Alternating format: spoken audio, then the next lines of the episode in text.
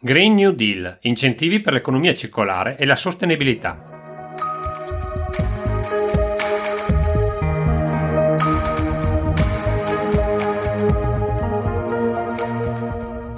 Vediamo quelli che sono i beneficiari di questo importante bando pubblicato dal Ministero dello Sviluppo Economico. I beneficiari, come dicevamo, sono le imprese di qualsiasi dimensione che esercitano attività industriali o artigiane, imprese agroindustriali che svolgono prevalentemente attività industriali, imprese che esercitano le attività ausiliari in favore delle imprese che abbiamo visto finora e i centri di ricerca.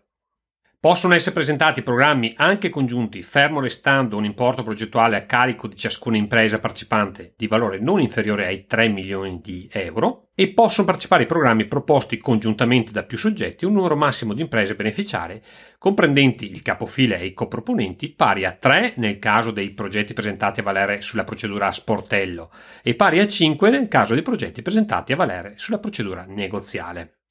L'agevolazione consiste in un finanziamento per una percentuale nominale delle spese dei costi ammissibili non inferiore al 50% e comunque non superiore al 70% e di un contributo a fondo perduto per una percentuale massima delle spese dei costi ammissibili pari al 15% come contributo a fondo perduto a sostegno delle attività di ricerca industriale e sviluppo sperimentale e per l'acquisizione delle prestazioni di consulenza relative alle attività di industrializzazione pari al 10% come contributo in conto impianti per l'acquisizione dell'immobilizzazione oggetto dell'attività di industrializzazione. Interventi ammessi sono ammissibili a sostegno degli interventi agevolati i programmi di innovazione sostenibile che prevedono attività di ricerca industriale e sviluppo sperimentale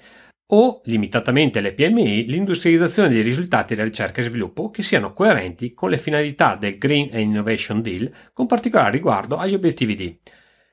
decarbonizzazione dell'economia, economia circolare, riduzione dell'uso della plastica e sostituzione della plastica con materiali alternative,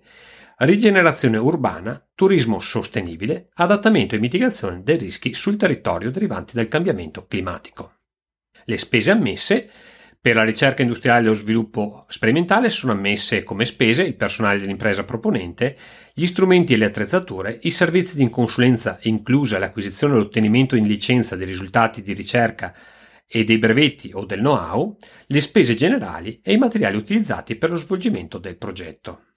Per quanto riguarda invece le spese ammesse per l'attività di industrializzazione, abbiamo l'acquisto di nuove immobilizzazioni materiali e in questa voce vengono compresi anche i software correlati a queste immobilizzazioni, all'acquisizione di immobilizzazioni immateriali relative a brevetti di nuove tecnologie e prodotti e processi produttivi e il know-how e i servizi di consulenza.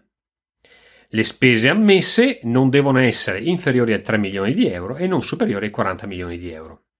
I programmi devono essere avviati successivamente alla presentazione della domanda di agevolazione. Per quanto riguarda i progetti con spese e costi ammissibili non inferiori ai 3 milioni di euro e non superiori ai 10 milioni di euro, abbiamo una procedura a sportello, mentre per i progetti con spese e costi ammissibili superiori ai 10 milioni di euro e inferiori ai 40 milioni di euro, abbiamo una procedura di tipo negoziale. Lo sportello sarà aperto dalle ore 10 del 17 novembre 2022. Per approfondimenti e assistenza alla presentazione vi lascio qui di seguito tutti i miei riferimenti. Sono Franco Rasotto e questa è Rete Agevolazioni.